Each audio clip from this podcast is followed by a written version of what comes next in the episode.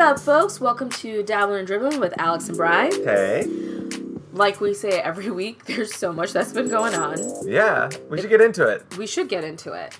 Um, so I think first things first, um, wanted to talk for a second and just give respect to um, all the victims of the Manchester bombing, um, the, trage- the tragedy that happened right after the Ariana Grande concert, and I feel like Ariana probably feels really guilty about a lot of things um, because she had the concert and so many people were there, and many of the victims, think almost all of the victims were um, of her fans, very young fans. I think sure. the youngest youngest person that they found uh, was a young young girl who was eight years old. Wow. Yeah, I didn't and so and sh- her face was kind of all over like England news and stuff like that. So um, it's just really sad. And usually for me, when I hear these things, which is like we've been hearing these things our whole lives, unfortunately, like oh a bombing here or like a school shooting here or these tragedies happen a lot, and I don't want to ever be um, numb to it. But one of the things I often have asked, especially when I got as I got older in college, I would just be like, "Oh, please, God, let it not be a brown person or a black person." Mm-hmm. Yeah. Or like I'm just like, please let it be like, you know, a troubled white person or something. Yeah. Uh, because then you know, there's more empathy, I guess, to that. But Uh, yeah. um, I was in a. We were in an active shooter training this week, yeah, both of us were. yeah. and and it was really enlightening. There are things that you just don't think about Mhm. on a regular basis, but it happens in our world. hmm And as he was going through the the demonstration and everything, I was thinking, man, how many times do I hope it's not someone who's a person of color? Yeah, who looks like me? Who th- like yeah. Yeah. same religious background as me. Uh, It's just it's just super sad, and I just think, I mean, uh, the name of the person came out, and they searched um, their house, and um, There's some family ties and some uh, Yeah. people in other parts of the world who are also involved in other plans. right, and they and there there's some. There was some talk about it possibly happening also in London. Like there was another plan in place. So I'm just hoping, and I think the person was actually on the British government's radar as someone that's like bad news bears. Yeah. Um, but they said he was never capable of something to this degree. right. It's because of how So- sophisticated the bomb was. So like Yeah. I just I wanted to put that out there because I, I think it's important for us to take those moments and you know I know I called my family and told them I may call my family every day, but like I call them and just to tell them Mm. I loved them and um, it's just life is very short, but it's also like hmm It can happen anywhere. yeah, So it's good to it really literally can happen anywhere. value yeah. the people uh, you love. So yeah, definitely our hearts go out to the people of uh, the United Kingdom and Manchester specifically, Mm-hmm. and uh, yeah, I mean, yeah.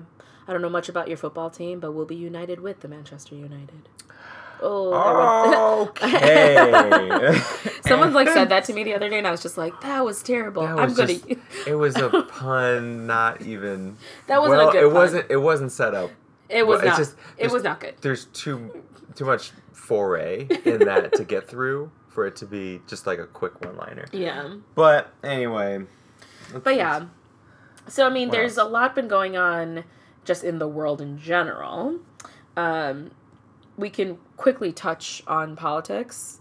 Uh, 45 is a freaking baby. He, I, I just, I just showed Alex the video This Of- guy, of uh, this mofo. he's he's on another level of game that I have not seen.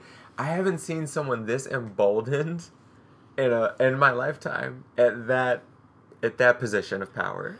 Right. So we're talking about the video of um, President 45 um, shoving uh, the Prime Minister. the prime minister of what's the what's Montenegro. Montenegro. Yeah. Mind you, I said all the things that, that Alex, told like- me this. Yeah. yes. and you and I wish I recorded your reaction, like actually your reaction. It, it was so stunning because you told it to me. Right. This guy shoves this prime minister. That's all I said and I, too. yes, Yeah. and I pulled up the video and I thought, okay, you know, it's going to be one of those tit for tat things Right, where no. the liberal media portrays it a certain way, and the conservative media is going to say we're overblowing the situation, right. right. and then you see it. There's happen. no He's not, overblowing anything. There's here. all these older white people walking down this Mhm. hallway, and you're like, maybe I'm missing him because Right. he's an old white person. It's like a like a sea of white it's, people. It's, it's like when zebras are on the s- uh, uh, savannah and they Mhm. just start breaking away. You can't tell where one starts and the other begins, Right. and all this sort of thing. So I'm like, where is he? And then all of a sudden, the the great blonde hope, the great orange hope, Oh. comes out from amidst a sea of suits. Oh. And you see his little hands go around this one guy and just shove him to the side.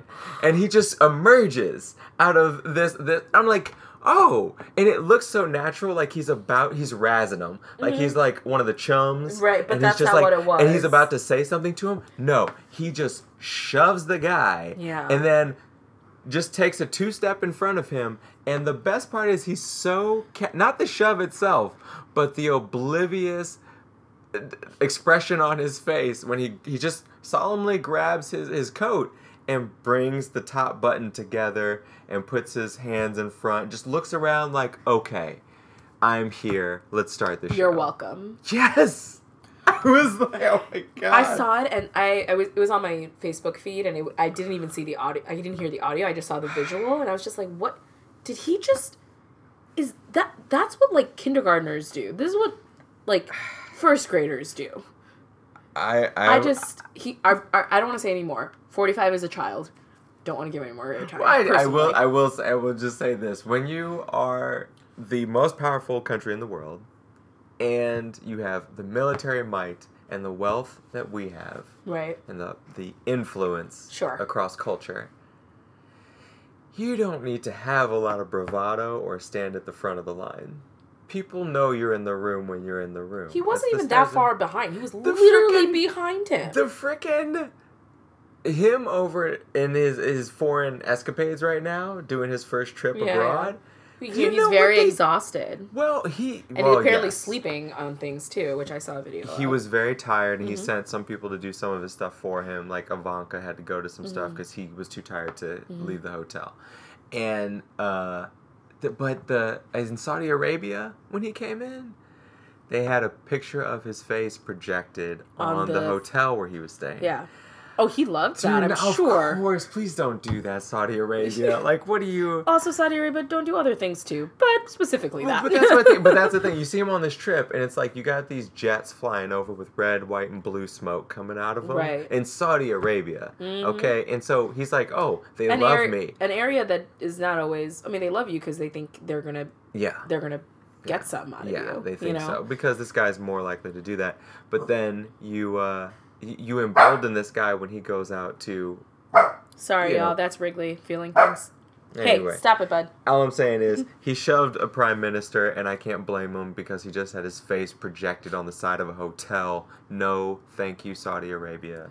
Are you seriously giving him a pass? Please tell me you're not giving him. If a someone projected my face on the side of a hotel, you're gonna just do that to everybody. I'd be I'd be shoving people left and right. I just, just all everyone get out of my way. I just want everyone to know that I'm going to be unfriending Alex very soon. oh God, but yeah, I mean, 45 is an Oh. idiot. I just, I just, ugh, I don't want to waste any more breath on him. But I mean, it's not just him that's an idiot. we don't have to talk too much about it because next week we'll just be talking about the the craziest things that happened this So coming far, week. right, So right. But who I mean, else is who else is? Oh yeah, yeah, yeah. There's other people. yeah, there's other idiots in his in his uh, Talk clan. about that. Um, so Betsy Duvos, Duvase, the one with the good blonde hair. Um, I see what you did there. Yep, you saw that. You saw that. Um, so essentially, uh, there was a on C-SPAN.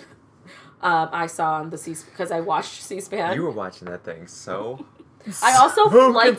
I also like it on Facebook, so they also show like some of the things That's great. on fa- like the the links on it, which because they you know they show things that are house happening in the House of Representatives and in the Senate and things like and other things as well. You're being an informed citizen. Is that what you're doing? Sometimes I like to be that way. Doesn't happen often, but I'd Oh, like to be that way. So Congresswoman Katherine Clark's asked a question about um, the education budget slash Betsy's stance on uh, school vouchers um, for schools that blatantly discriminate against the disenfranchised. Um, so, Kath, uh, so Katherine, Congresswoman Katherine Clark stated. Um, there is a school in Indiana called the Lighthouse Christian Academy who has a policy that specifically discriminates against an LGBTQ family or a student who is transitioning or has a family is part of a family that is of the LGBTQ community. Uh, it says that they cannot be a part of that school. Yes, it is a it is a Christian college. It's a you know academy and things like that. Freedom of religion, practice, whatever. Um, so that's in Indiana. And so when related to government vouchers where you're giving this, you know, Betsy's big thing is everyone has the right to choose where they go to school and, you know, and have that like the parents have the education to she also said HBCUs are is a great this. great, you know, forerunners when it comes to school choice. This dummy doesn't realize that it like there was no choice and so they had to create HBCUs. Jeez. But you know, she doesn't know much about anything really. So, um Yeah.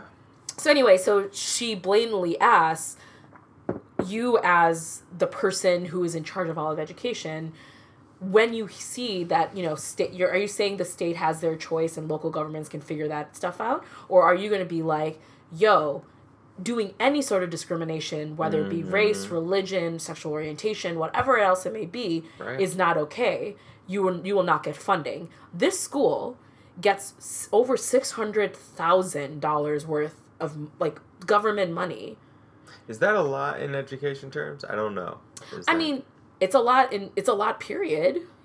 It's how many people go to the school? I don't I, know. I didn't check all that out. Okay. And so the and because I think at the end of the day, she Congresswoman Clark's was trying to make a point of like this is not a hypothetical. This is actually happening. What would you do? Mm-hmm. And there was and you know, Betsy just kept on harping on this whole idea of like, well, parents have a choice. They're educated. They can figure out where they want to take their their kids to school and things like I wonder that. if she's pro-choice or uh, uh, Pro life pro-life. when it comes to abortion. Yeah, No. I would like to know. I'm just curious. I'm like, oh. But the parents have a choice of where to send their kids. So like they they should it should be done on the local like and then she's but if you're an LGBTQ family, you really don't have a choice. you can't if you, You what if can't you go want there. your daughter or your son Right. or who, your So- transgender or whatever Freaking, this is like, i- is this a this is a Christian academy? You said right it's a, it's, it's a lighthouse christian academy so. Their rationale is probably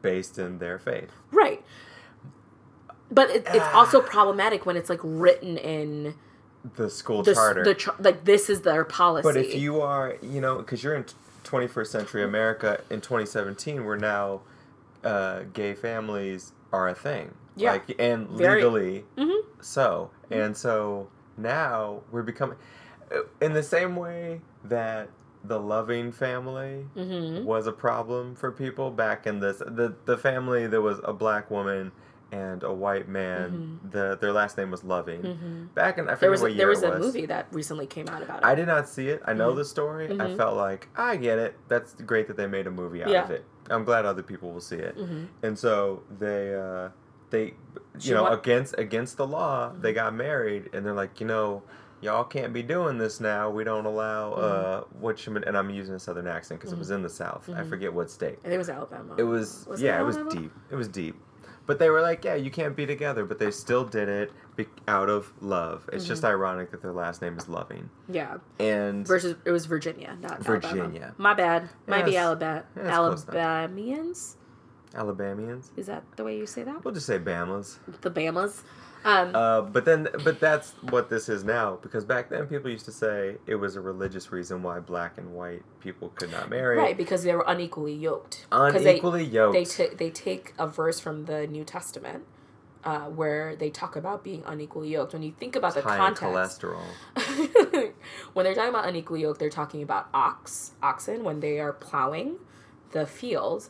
Um, you want to have ox that have the same amount of strength and um, drive to Uh-huh.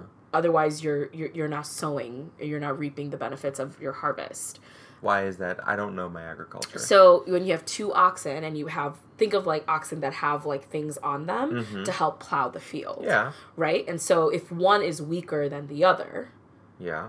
you're going to plow the field unevenly and it would not be as efficient it's not it's not Are they side by side? they are side by side plowing the Oh, field together it's a two ox operation. Right, two ox operation, and th- and they're moving together. So when you're unequally yoked, and when you put them together, you're yoking them together. So Oh, yolk means jo- I'm still thinking of eggs. In Mm-hmm. it's my not. mind, we're not. I'm we're not talking eggs.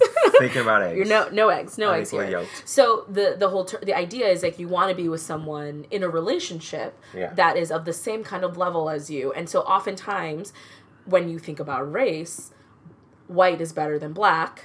Yeah. Thus, with a black and white person get together like your parents did, yeah. even 50 years ago, Yeah. it wasn't legal in a lot of places Yeah. you know and so like i often think about like when when you when people quote the bible i need y'all to understand it historically and contextually to understand why they're saying the things that they're saying So 50 years from now, it will this conversation around the Christian Lighthouse Academy or Mhm. whatever it's called will be in a similar vein, I think, outdated mm-hmm. of like, man, they weren't allowing kids from families with same-sex parents. who may even identify as heterosexual may not even identify Yeah, as maybe. homosexual But no, but it's like, Yeah. wow, you're denying a child mm-hmm.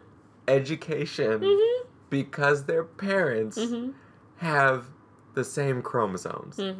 it's like yep it's it's like my mind is melting. right and again we're I, I always come back to like i always have to come back to the fact that we're in a bubble Yeah. like I want to no, I want to right, you're understand right. that like You're if you're deep in the south and you have lived in this homogenous place where everyone looks like you and everyone thinks That's like true. you like this is this is problematic personally if i identified as lgbtq Yeah. and i knew that this christian academy was incredibly conservative and is going to my child is going to have a difficult time there Mhm. i would not put my child there i think parents are smart enough to do that but I would re- almost put my child there just to cause a kerfuffle. I would be you're, like a- you're mean You know what I found- no but you i know what understand what, you're saying Yeah, yeah, you know what? I found out that uh freaking uh the Plessy versus Ferguson, mm-hmm. The case in which it was the one drop rule came from Plessy versus Ferguson. Right. A man, uh, Mr. Plessy, Mm-hmm. yeah, got on a, a bus or no, a train. Mm-hmm. He got on a train way back in the day. It was like 1940 something, I Mhm. think. And he got on the white car, but he was, what does that say? It's it was the 1890s. 1896. Oh gosh, it was that long ago? Yep. So he got on this the the white car of the train, even though he himself was very fair skinned, but still had like some black in his uh, ancestry. Mm-hmm. And the guy on the car goes, uh, the boxcar attendant was like, "Sir, you can't be on this train. You have to go to the colored car." Mhm. He said, "No, sir. I'm going to sit here on the white car. I'm white." Mhm. And they said, "Ah," and his Mhm. you know his Right, right. eyeballs went back in his head. So the court ruled, "Well, he is very fair skinned, but because he has Ancestry. even even Yeah. one drop of black in him, that makes you black, right?" And I just learned that that was planned and organized. I did not know that That he specifically sat the- there. was an organ, yeah, an organization within that community of uh, black uh, civil rights Mhm. activists.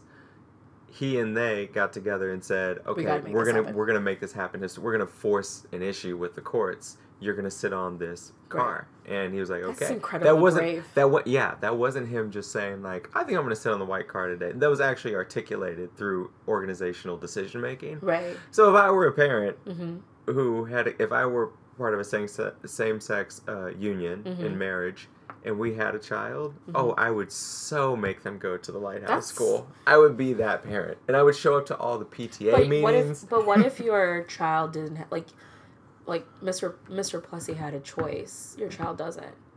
Your oh child is yeah, listening no, to you. I would definitely put my kid because when the kid goes to school, kids don't know. Kids, kids with other kids are just having fun. They don't really Yeah. think about it like that. Yeah. If but when I show up, it becomes a political arena. When I'm with the Right. teachers, When you're in and yeah in the bigger Yeah. in the bigger scheme of things. kids from like zero to 18 have no concept of like when they see other peers they're just like yeah i like billy because he's funny Right.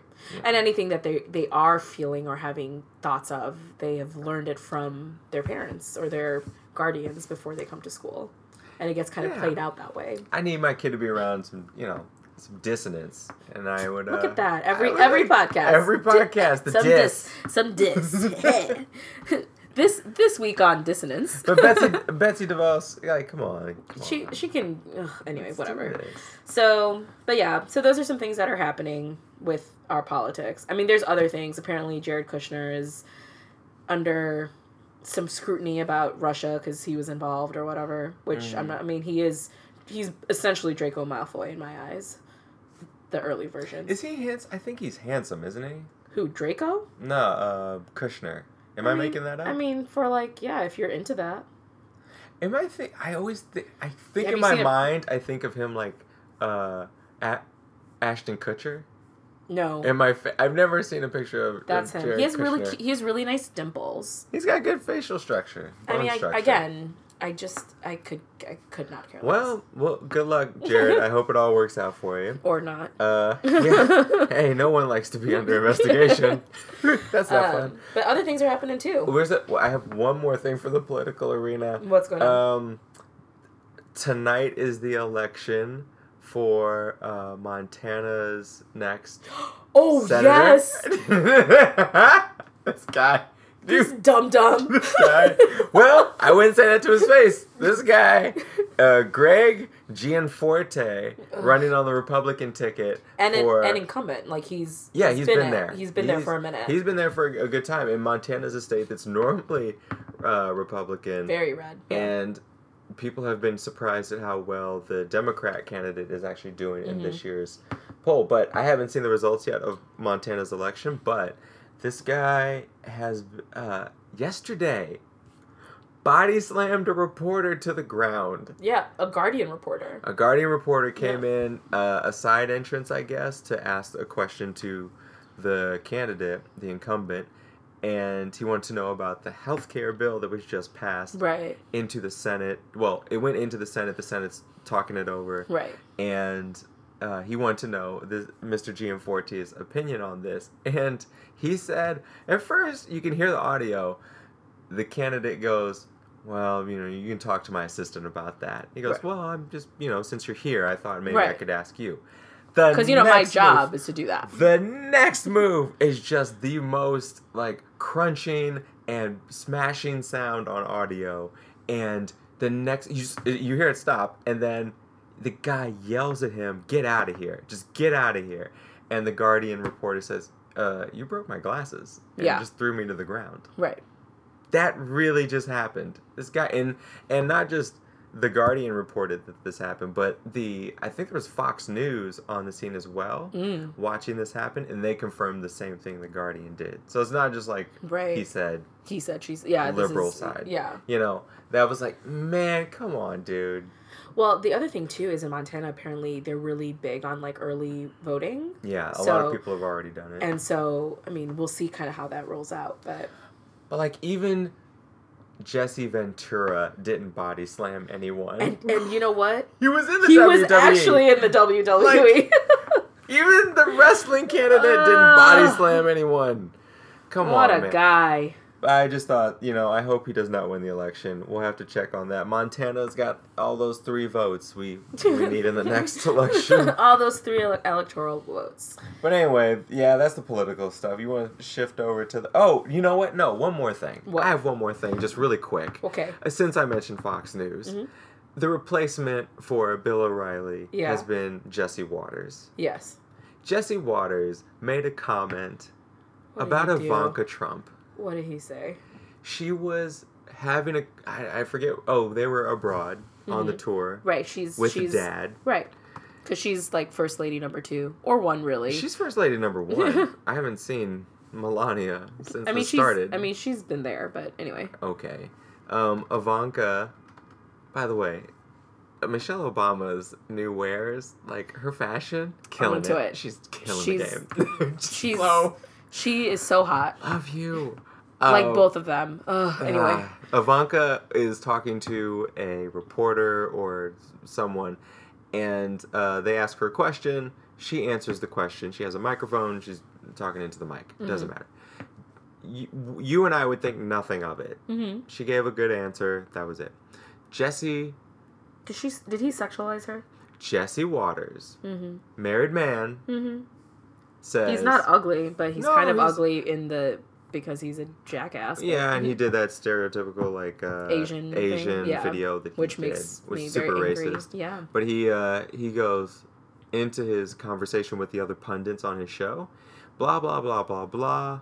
Well, anyway, all I know is I like the way Ivanka was holding that microphone. Oh God. What? Oh no no no no no no! Let me get it right. I like the way she was speaking into that mic, Nope. Nope. and he held his fist like it was holding a microphone up to his mouth, and smiled, grinned. well, I wonder what that means. And then I'm watching a, a young blonde conservative on one of the CNN shows. You know, they got that split panel, yeah, like right, right. Four people talking about it, two liberals, yelling- two yeah. conservatives. They're all They're not yelling, but they're like the one liberal woman who's older is listening to the younger blonde conservative woman explain why. No, there's nothing wrong with it. All he was saying was she articulated the point very well. She said No. something very fine. It was okay, sure, but it was nothing Ivanka like is a good speaker. Yes, but it was nothing like what, the way she goes. He didn't do anything that sexualized her in that way. Are you actually watch the the liberal uh, person on the other panel is just shaking her head, like rolling her eyes, like, "Are you child? Child. you want to believe this fiction that is so important to you? Otherwise, you're structural." But to what you said earlier, though, I get why.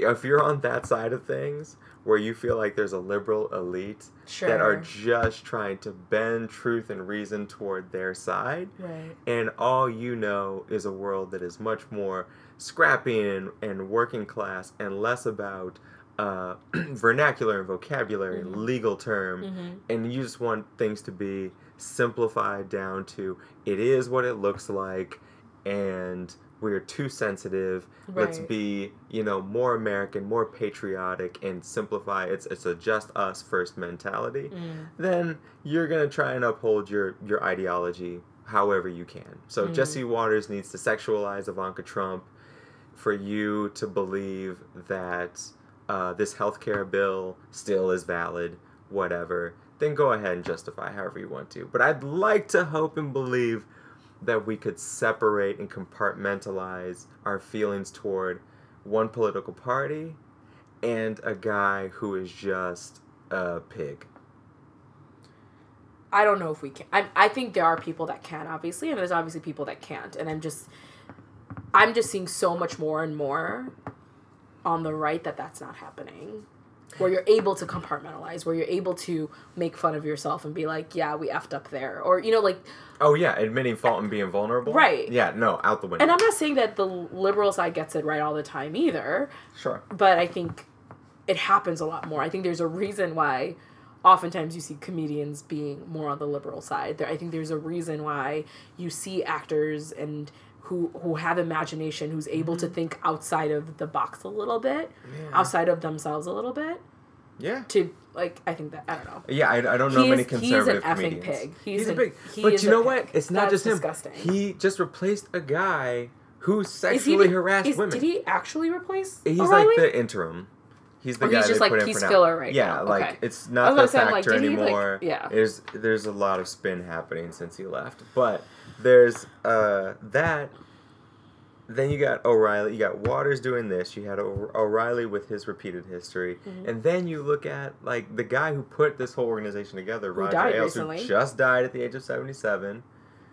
I don't have much more to say, Yeah, but he I'm sorry for his family, but yeah, I he was You know kind what? of a, he was kind of an ass. this culture around uh, misogyny at Mhm. this company is just coming out in in waves, right. and it's it's and hard it's to look and at. it's white misogyny it's too. white misogyny because misogyny exists in every race, but this white like it's just it's um it's problematic like how um infl- infiltrated it is in American culture, in conservative Yeah. American culture. And every time I look at a, a female anchor on that broadcast. Mhm. I, you know what I'm gonna do next week? Mm-hmm. Are you gonna you're gonna do a, you're gonna do a research study? You know what I'm gonna do? I'm gonna watch a full day of Fox News Oh God.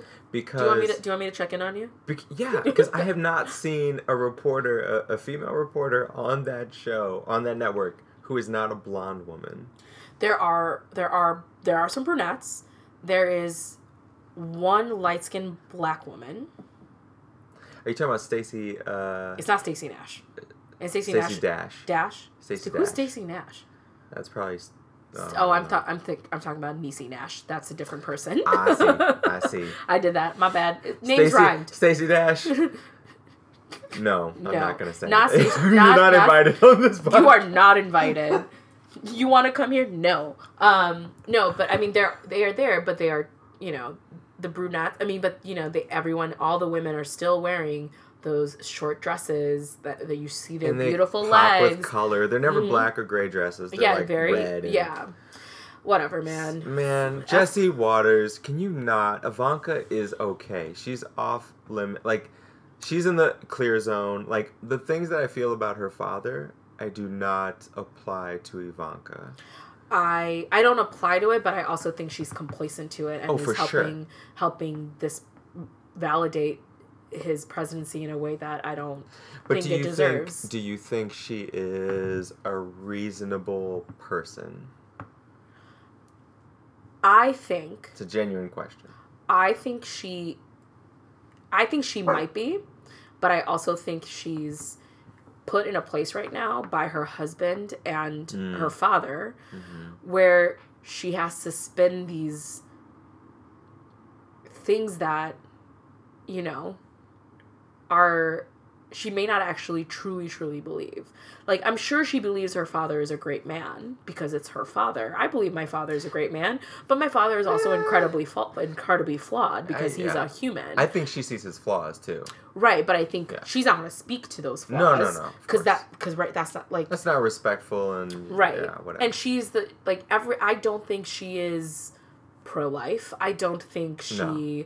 i think if she had her way sh- weed would be legalized i think she doesn't think this immigration thing that her father is doing is right she herself is converted into judaism a whole religion that has been persecuted I didn't know that. yeah um, Jared Kushner is an is a conservative Jew, Jew but, But I she converted she switched over. Mhm. Um, she when she went to the the wall in in Jerusalem, she like got very emotional in there, like in that area. I would too. I mean, it's it's a it's a very like it's not only is it a holy and spiritual place, but it's just there's so much like That's energy there. You That's know, a hard religion to convert into.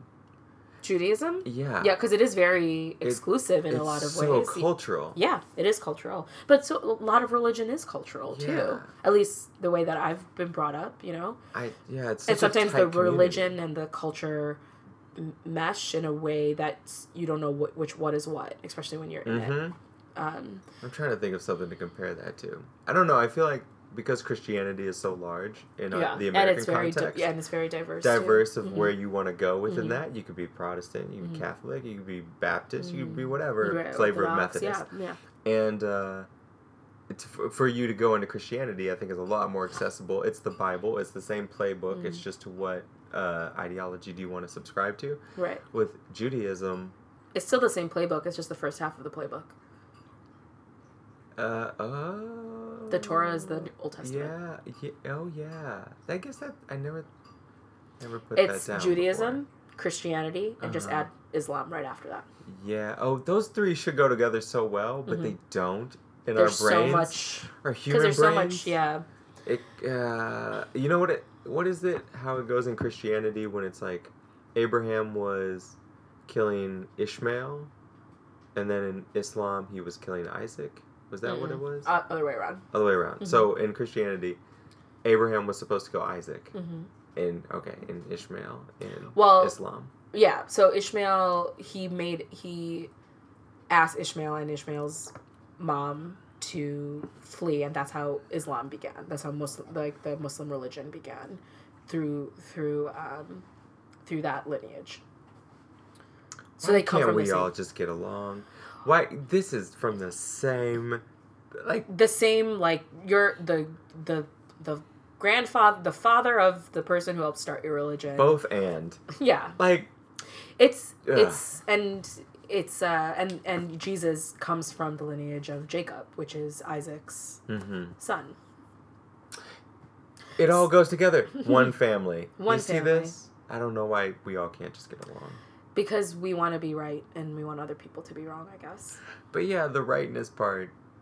I don't want to go too into the weeds on this, but I Mm. feel like if you have two books which are both espousing some kind of love and values Sure. and and virtue in life, but they're stories, and these are stories that maybe have some roots Mm-hmm. in history, Mhm. in facts, but more or less, it's it's more about the, The lessons- metaphors the and the lessons learned. Yeah, the But there's narrative. but like if you look at evangelical Christians, they believe the word of God is real and that the Bible is the word of God. And to some extent I believe that as well. And I've I've had like straight up disagreements with my siblings or with other people that I grew up with cuz I look at the Bible very contextually. hmm And I and I also and, and because that's where my rational brain goes, but I also look at it knowing that you know there's a lot of love and a lot of grace and a lot of um, a lot of God's character when you read the Bible. When you read God's character and you read like you know God is a jealous God, you read that and you're like that sounds gross, Yeah, right? I don't like that. I don't like that.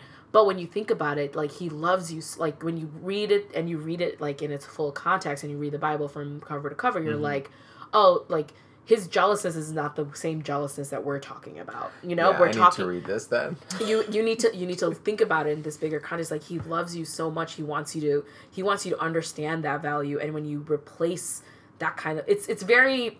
It's a little bit more complicated than just Yes. the word jealous, I need to I need You to know. read that book in order to get that context because when someone have to- explains it, it sounds like an abusive relationship. But it's not an abusive. I know. right because it's like I know. you know you want you know and like jealousy i guess is hel- i think in some ways are healthy it's it's unhealthy it's unhealthy when it becomes Abusive. but- abusive right But it helps you take ownership when you're jealous of something. yeah You- like there's a there's a there's this like no i i love you like i Mhm. want you to understand that I And- want what's best for you. right i only want what's best for you and i know what's best for you and that's like and I that's know also because I'm God. because I'm God. And like, and one believing in God is also incredibly hard. And I've believed in God hmm most of my life, and Mhm. I, to this day, even like Yeah. struggle with it. You know? In the Christian sense of God, in the United States especially, I guess because we know that better, Mhm. is it like our God is flawless? hmm God is perfect. Yeah, that's so hard to write. Think about writing a character. hmm That's If, perfect. if that's perfect. even even the mythological gods were flawed. Zeus had problems. Zeus just slept with everybody. Yeah, and all the gods had their, their weaknesses. Achilles had his heel. You know. And I think there's, you know, I think it's easy. Like for me, I think of God's perfectness Mhm. as a way is, you know, something that I want to strive. Not necessarily I want to be perfect because I'll never be perfect. And so No, the no, whole idea of Jesus was like Jesus, like the Trinity is also something that gets very complicated for people to understand. But like Jesus coming down to earth was a way of the sacrificial lamb that the Jews would do about their sins. They would they would kill a lamb Mhm. to transfer the sins that they had to the lamb because the payment for sin is death. That's what that's what Christianity, like Judaism and Mhm. Christianity believes. The payment for sin is death. The reason why I don't have to die is because Jesus came down Right. as this per cuz the reason why a lamb is killed cuz a lamb is is innocent. It is it is perfect in a lot of ways. It's yummy, I guess too. It's delicious. I personally don't like lamb, but um, so but, you know it, it is what it is what people like but i think it's you know when you think about jesus like I, i've always struggled this is my concept of god that i've always struggled with how can this perfect god love me this much and i am so the opposite of perfect and like that is very hard like god's love is very hard for me to understand It's unconditional. it's unconditional and and this is like probably a little blasphemous and i'm and i've said this before Go there. um but my my and it was for me it was just like i conceptually couldn't understand it because like yes people say the mother a mother's love is unconditional but there's conditions to it. Like I've pissed off my mom, and there are moments she may may not have loved me. You know, like she still loves me. She, she still loved you, but, she didn't like you in that moment. right. She may, yeah, exactly. but like God still, like the idea of God is that He loves you regard, even when you f up. Right. Like he like he's like no, but like you don't understand. I still love you, and so I'm and I'm as a person who has a very hard time accepting that from anybody, let alone a perfect God. Mm-hmm. I was just like, this doesn't make sense. This logically doesn't make rationally does not make sense. Why do perf- Why does a perfect being love imperfect me? And the only way I've ever understood it is once I got my dog. Is where I was like, and you just rolled your eyes. No, I didn't roll my eyes. I w- I didn't mean to. I was on the track of something and I thought you were going to say what I was thinking. But, But- then you went somewhere else. I was like, oh, that was not what I was I don't- what were Go you ahead. thinking? No, go ahead. Go ahead. Finish that. All I right. remember my thought. Okay, remember your thought. Okay. But the reason why I thought that was because literally I when when I was training Wrigley when he was a puppy, he was three months old, I would just slap his face around. I did all these things so that he he wouldn't bite and he wouldn't like be a jerk. Like, I wanted him to be like a good dog, right? Sounds like an abusive relationship. not like not like I'm I not like know. slapping him. I know. He's, he takes a good a good slap. Right, no, no He but like it. I, like I'm like fussing with him. I'm like Yeah. pushing him around. We're playing. Right. He likes Um, that. But he but he's like, no, I, I love you so much. Like he he just wanted to be by my side all the time. And But he hated cuddling. But that's because that's a breed thing. that's Oh. that's I'm not talking about the cuddling. He still kind of hates cuddling. Okay. But he always wants to be within like a three to five feet radius of me, and you've seen that, Mm-hmm. Yeah, right? yeah. And so like I'll go home, and I've recorded him when he was a puppy. And even even in my apartment now, I've recorded him to see what he's doing the eight hours when Mm-hmm, I'm gone from work. You know what he's doing? Standing at the door waiting for you. Yeah. He's just standing there. And like I know that It's seems like so I don't true. I really don't think God's just like sitting there just like right I just want you to know that I love you. I I think there's a piece of that like that I get, Mm-hmm. but it's just like he like loves me so much. My dog loves me so and we've all seen this. I go to the bathroom, Yes. he waits for me at the when bathroom. When you go to the bathroom, he is standing there just right, staring he's just at that door. he's like when's mom coming out? Yeah. There's one. And most of it's also some attachment issues which, you know, I've it's there. that's that's your judgment call. It's not my dog. But I mean, that's but that's all. I've tried. Okay, I don't know why he's so attached to me. I know that's. I know we've been gone a little off tangent, but I think there's there's definitely like this level of like everyone's trying to understand God and they want to like please Him, especially when I think about these three three religions specifically.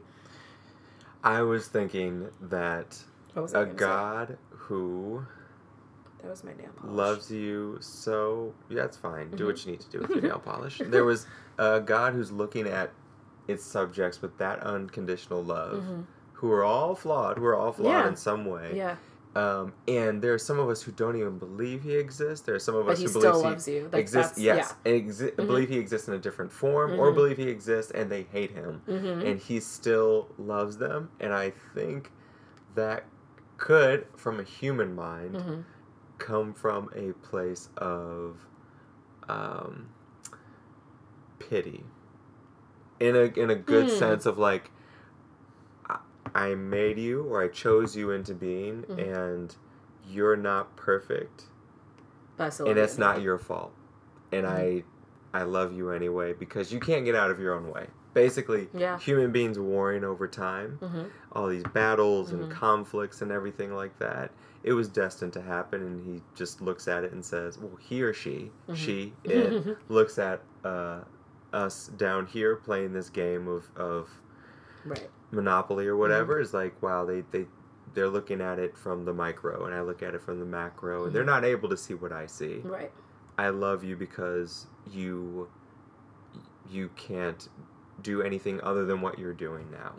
You're living Mm. out your story. Yeah. This is what it is. Right. So he just takes it for what it I, as yeah. And then there's also like thoughts on Christianity of like you're predestined to whatever you're gonna do, Mhm. and like, and that's another whole. I have a hard time with that. I That's- have I have a very hard time with that as well. But I mean, it's just um, I don't know. Love is love is always like something that Love is blind. Love is blind. Is that what you just said? No, but I think love love has always been something that I've always been fascinated about. Mhm. um, because my understanding of love has always really been like very religious because I like grew up like God loves you, God loves you, and so when I try to take that and somehow conceptualize it in human form that like the way my dad loves my mom like my parents love each other and so and i would hope most parents love each other if they're married and together partners are together. Um, but like knowing now their story and stuff i'm like ooh wow they actually do love each other. Like it's not just like i'm married because i have to be married. And so i'm like okay Mhm. now how does that conce- how does that even get now when i'm dating? Like you know i've never told anyone i loved them and i'm 30 years old and i'm those three words are not something that i just play around with And, you shouldn't. and, And, you sh- and, and we shouldn't. I mean, we at this point, I have said I held out from saying in high school. I said I love you to a girlfriend, Mhm.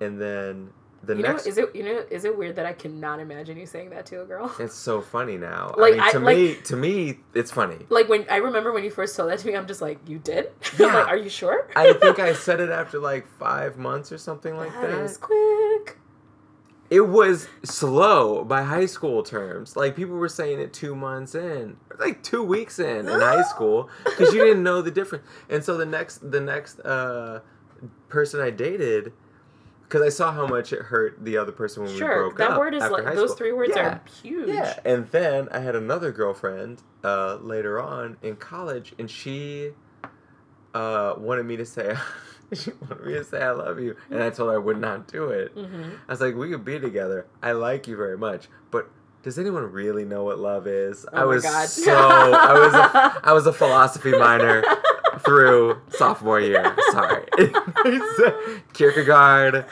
left an impression.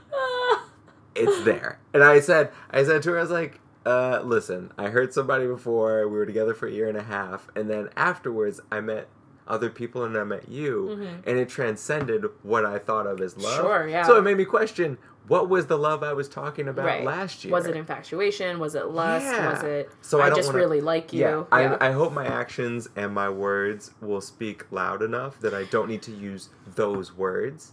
right. And then she she tried to. I remember she was trying to trick me many she times. She's tricked like, you. No, no, she tried. She didn't get it. She was like, but you know, when I say I love you, this is like eight months of us dating. We've been together for eight months. She's like, when I That's say a I lot love in high you, school too.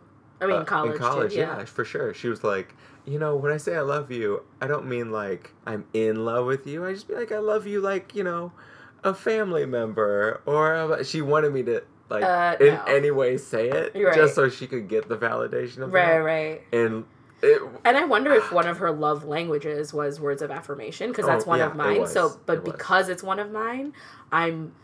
I remember a person said it to me, and I looked at them and I'm like, I.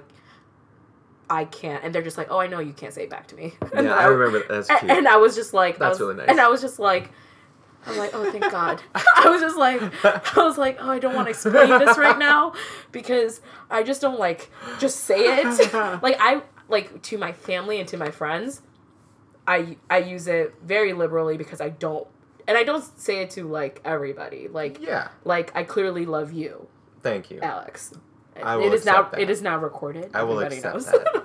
but like I clearly love like my family and who my friends, but I just don't. I'll never forget when he said it. I was just kind of like, and and he's he knew the shock was gonna come in my face. He's like, no, I I know, I Yep, know, I'm I saying- yeah. I'm saying this to you because I need to say this to you, and I was just like.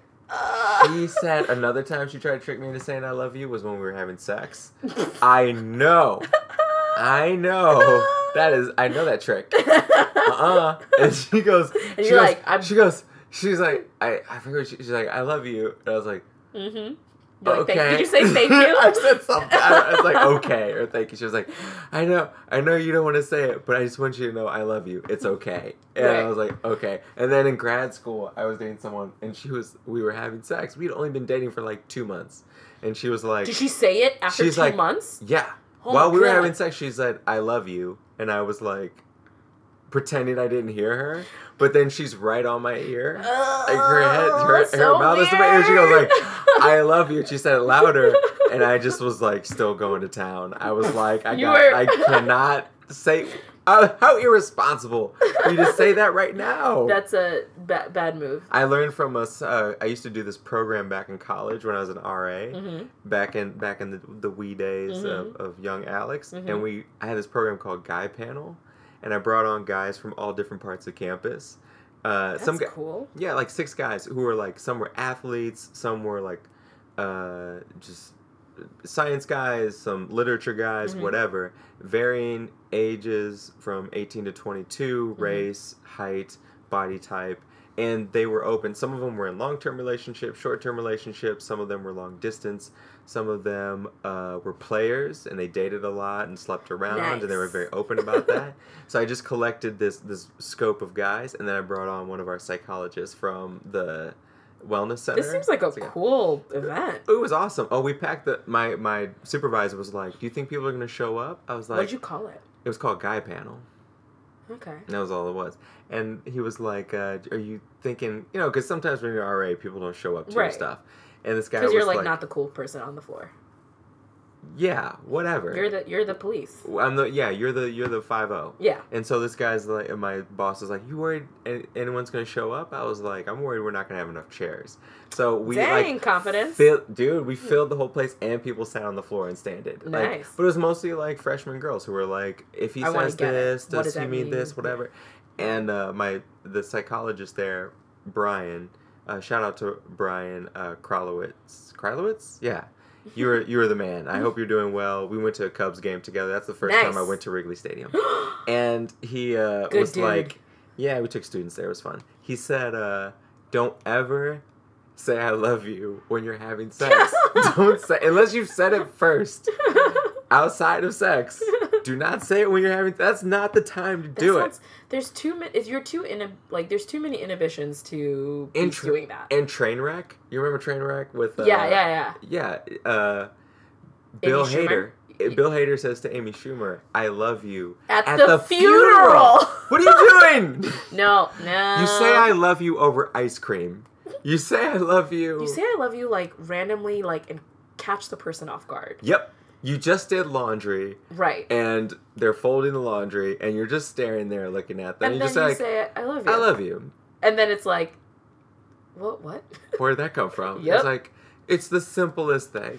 yeah. But you gotta think about it and you gotta really mean it. And you have to mean it, and you have to also know. You should know what the reaction of the other person is going to be. I think you should know it in the relationship. you should have an idea. an idea of what that is going to look like. When that when that person said it to me, I remember being like, "Dude, what? Oh, yeah, why he- he- why are you doing this? You know this is a bad idea." he Like, responded in the right way. oh, he hundred. He's like, I want. And he, I remember him like he said it, and I looked at him like about to hit him, kind of way. I was like, "What are you? this is like a bad idea." You were in the kitchen. He made sure you were not close to the knives. Yeah. He's like, Brian's gonna kill me. Um, and I just remember like being very like taken aback by it. It was very sweet the way he did it, but Sounds sweet. it was very very sweet. And he was he he's like, I don't expect you to say it back to me. I don't expect you Mhm. to ever say it back to me. And, That's- and I yeah. was just like, okay. It's a gift. You Yeah. give someone else to let them know they're loved. It's not something you expect in return. Like No. you don't need it reciprocated. you want to reciprocate it in a way that you receive it, In a way that you like to receive it. right? Yes. That's why like I always like doing the love language test with the person I'm seriously dating. Mm-hmm. because I want them to know you really don't need to give me any gifts. Dude. Like, give me zero gifts. Gift giving. It is sucks. like, like I don't, I, don't- I like giving gifts to others, sure. but I because I like, I just want you to know I appreciate you. It's like my way. It's my way of like my words of affirmation to people. Like I want you to know this is my like my act of service or Yeah, whatever. yeah, yeah. Don't give me gifts. My sisters hate it. They're like, "What do you want for your birthday?" I'm like, unless you want to get me like the six hundred dollar lens, camera lens that I want. Mhm. Like I really don't want anything. Nice. Or some four hundred ninety five dollar uh big baller Big baller shoes. Big baller shoes. or you know, if you want to get me like four hundred dollar tickets to Dear Evan Hansen because I really want to Ah, see it. I was talking about that with someone today. There's a thing I just heard about where you can get anyway. There's a free there's a ticket thing where you get discounted tickets that I did not know about beforehand. I learned from someone. okay, We'll talk about it later. We'll talk about it later. But yeah, uh, anyway, God's love, people's love, one love. Like we all Don't say I love you while having sex. Don't say I love you while having sex. do it randomly and know that they're it's don't be irresponsible. Speaking of uh, irresponsible people and sexual acts, Oh, God. should we? Should we? I mean, we, We, don't just, need to say much. Yeah, just say what's happening. update. Talk about you know about this. Talk about the the guy.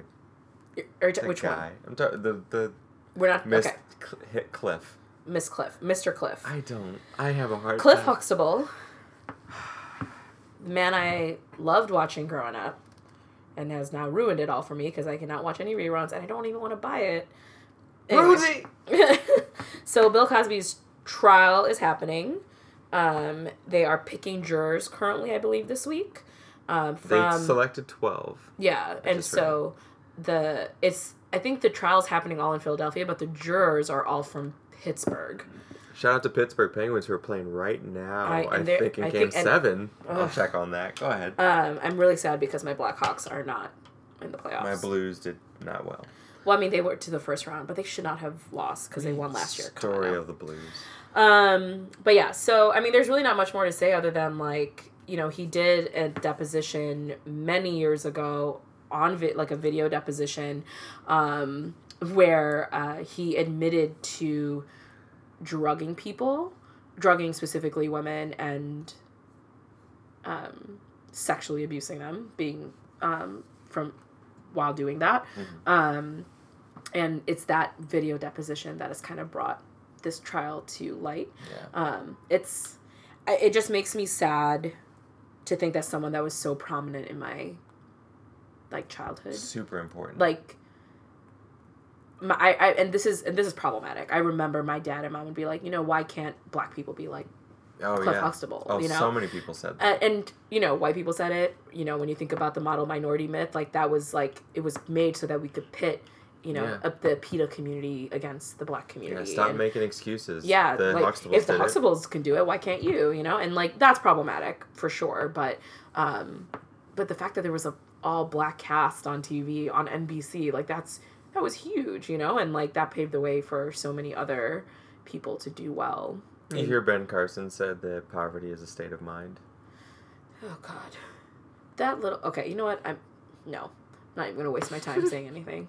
But the but yeah, so Bill Cosby uh, trial is gonna begin soon. Yeah. And we'll see what people decide. And and we've talked about this before. I mean, this is really coming to light because really no one has any use for him when you think about money wise. Like That's why this is happening. this I is, thought I think about that. it's happening. Like he hasn't talked in a college like Two university years. two years now. I think. Mhm. Um, he's not doing any shows or stand up com- like he's he himself is not making money. He's No. he you know I'm sure all these things were happening when he was doing the Cosby Show. Oh sure. and you know but he was making millions of dollars for nbc so i'm sure When Just was the like- just- deposition given? i don't even remember to be honest Was with it two years ago, or was it much more recent?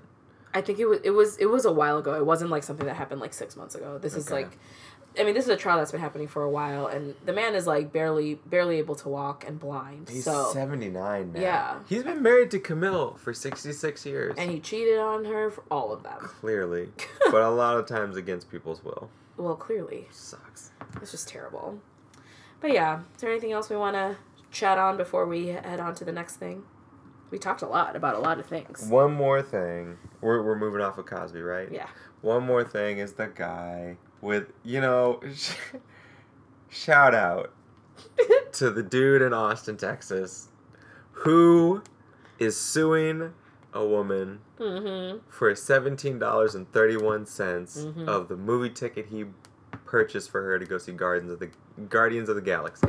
mm. Apparently, this man went on a date with this Mhm. woman, went to the movies. She texted on her phone several times throughout, throughout, the movie. but it says here in what I read, she left the Yeah, movie theater did. Did 15 hear minutes into the movie. Mm-hmm. So she got she was just they sat down, she's texting, not even looking, gets She got up, fed. leaves. She fed up and she left. Yeah. Mm-hmm. This guy is suing for the 1731. You know what I call that? What? Pettiness. That's super petty. It is petty. Well, it tells you from the very start this guy's the problem. Oh yeah, There's he, no one. he is an he is an ass. You're like 30 you're, You're suing. You're 37 years old. A woman ain't ain't feeling it. Mhm. You had to have done something. you must have. The- and I will say, if if it was about the texting, like that is annoying. Like as you're watching a movie and you're like texting the whole time. Yeah. But I don't think that's. I'm sure he That's said something. I'm sure something else is there. It's not just the testing for her to just like walk out. Yeah. If someone paid for a movie ticket for me, I sit there and watch it because movies are expensive. Yeah, well, Well, here in New York City, it's like they are. No, I'm not arguing the expensiveness, but I'm just thinking like that person. I could see people that I would not want to watch a movie with Mhm. ruining the whole experience for me. Sure. So yeah, I'm not gonna sit there and watch the whole movie Right. with this. But no. But anyway, this guy. I'm just like, was it? There's a reason why you're 37 and still single. That's what. I'm, well, I know people who are 37 and single happily. And Oh, then there's I'm not people who like like I'm saying his action makes him not happy. yeah, he's probably pretty desperate. Right. I know people who are in their 40s and single and they're like loving their life, and I think that's great. I think this pettiness shows that there's Yeah. probably more to why you're single, buddy. There's there's some ego and insecurity there that is Mhm. unaddressed, and you're just like, and and a woman walked out on you yeah. on watching a movie. Sued her. You sued her for. You should thank No, I- her. I thought- take the lesson. My understanding is that he was he said like you know I want you to give me the 17 whatever back, Yeah. um, or I'm gonna put this into small claims court. He threatened to sue her, is what my understanding was. Um, and then he was like trying to get a hold of her through like Her her sister. her little sister or something like, which is also really weird. Who are you? I don't know who you are, but dude, That's you creepy, man. you were grade A creep, dude. You need to fall back. That is that is a lot for It's a lot person. of lot of things. Do some soul searching. Uh, thank her for giving you this lesson about uh, something you did was either not gentlemanly or just really annoying. Um, maybe you went out and all you did was talk about like how great you are and how big your Mm. hands are or something.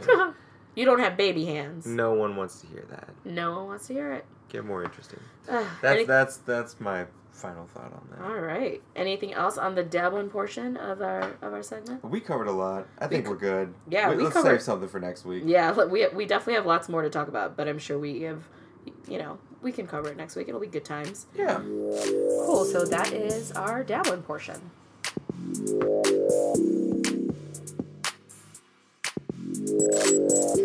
All right, let's get into our dribbling section. One of, my, one of my favorite sections of our uh, of our cast. Um, so first things first, the Warriors are going to the finals. What? No, what- So no. shocked. I am so shocked. I didn't know what to think. Uh, yeah, so that's happening. Cool. Next. People, yeah, people have said like, "Hey, Kevin Durant totally made the right decision." Did anyone question that he Yeah, made the right no decision? one, from, from like it's happening. They're going cool. You know. It's been fun. Good Thank- for y'all. Good job. I mean, they're a great team. I've I've So- watched I've watched one game of Mhm. theirs this entire year. It was Christmas Day. Did I watch it with you? Mm-hmm. Oh my god, we watched that game together. That's the time when Kyrie just soaked that uh, buzzer beater. oh, that's right. Yeah. I forgot about that.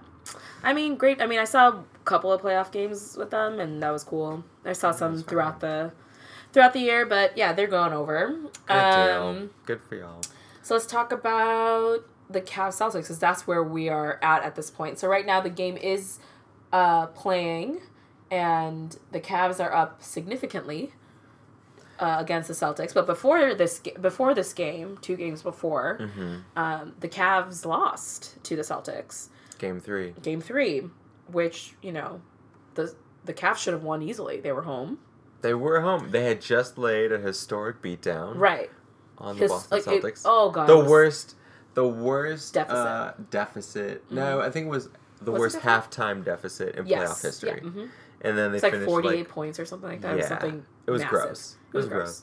And then they had uh and then they were supposed to go to Cleveland and just trounce them. Right, and Like- they were actually doing really well throughout the game, but it was the second half, specifically the fourth quarter. I was like, "Where? The where's well dried up. it?" It was. I was like, I don't even know what team I was looking at because it was like LeBron scored zero points. I think if you look at his box scores, I'm pretty sure that he scored zero points in the fourth quarter, and I think Mhm. that's what got them to win because they were they were basically not leading at all the Celtics, and they just kept on creeping closer and closer and closer. Yeah, they only won by three, I think. Yeah, it wasn't by a large margin like the Yeah. Cavs have. And won. LeBron only had eleven points. Yeah, it was minute. and he was yeah he was just not shooting well. Yeah. and uh, and everyone has off days. yeah, and that was fine. And that's what he said. It was like I wasn't feeling you know my best. I wasn't.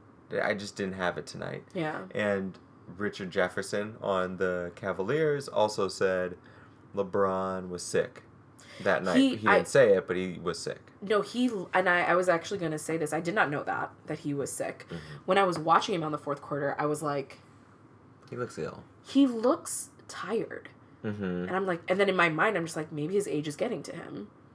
Like Everybody keeps saying that. right, but but I've also like seen him not Right, get his age. To, You know what I mean? Like my mind is like, We but I know you're not like this, so I'm very confused. Until we see him in a wheelchair, I, he's still gonna be able to play he's basketball. still at his prime. Yeah. Like, we need to just like accept.